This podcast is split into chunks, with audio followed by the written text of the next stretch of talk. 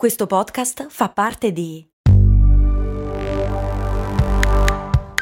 Voice Podcast Creators Company. Se a volte ti senti così, ti serve la formula dell'equilibrio.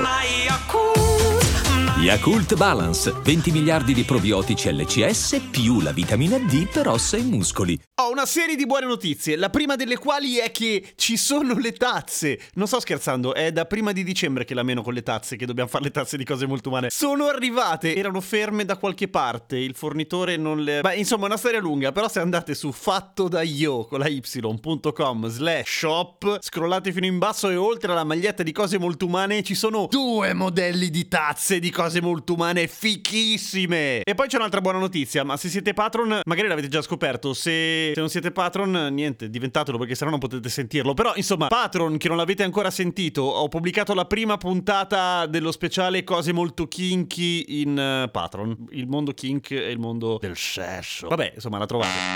C di cose,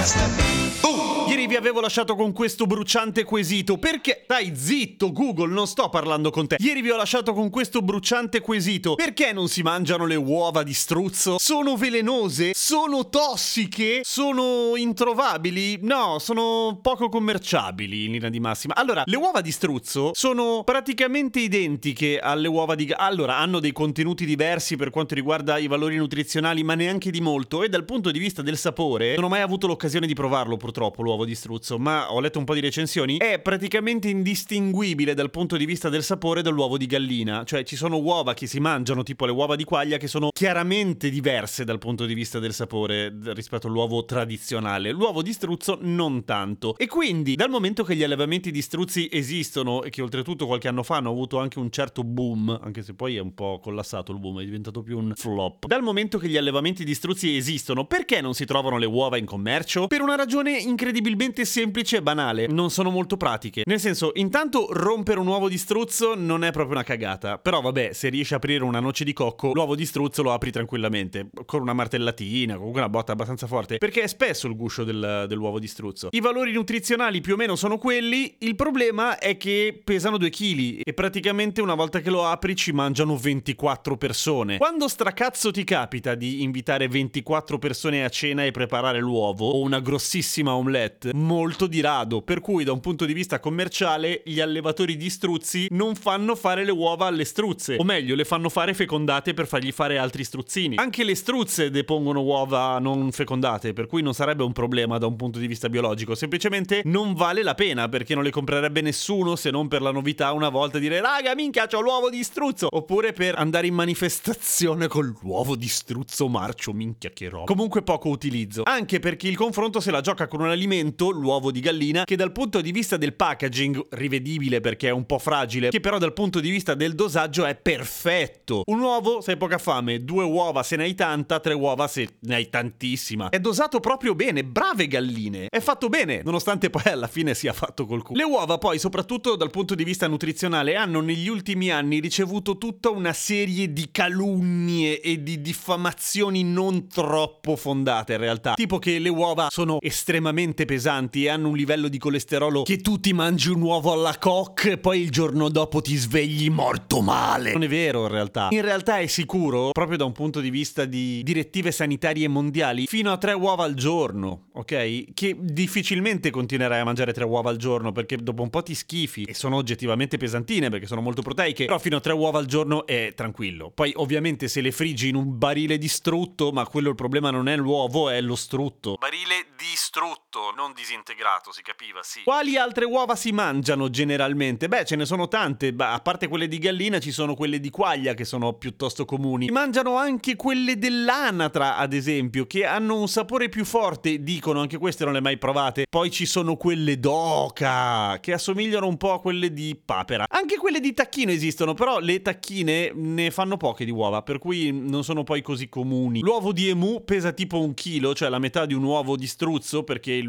l'emu mu è un po' più piccolo di uno struzzo, ma c'ha più o meno quella conformazione lì. E poi ci sono tutte le uova dei pesci, tipo il lompo il caviale, che anche loro sono uova e peraltro sono tutte fecondate. Bastardi! A domani con cose molto umane. Andate a vedere le tazze, non è la solita roba dell'advertisement tipo ehi, vai a vedere le tazze che no, veramente mi interessa un vostro parere, cioè anche se non le comprerete mai, le guardate e mi dite sì, fiche oppure ma che merda, cioè, a me interessa. Fatto da yo.com slash shop. Le trovate lì. Bella!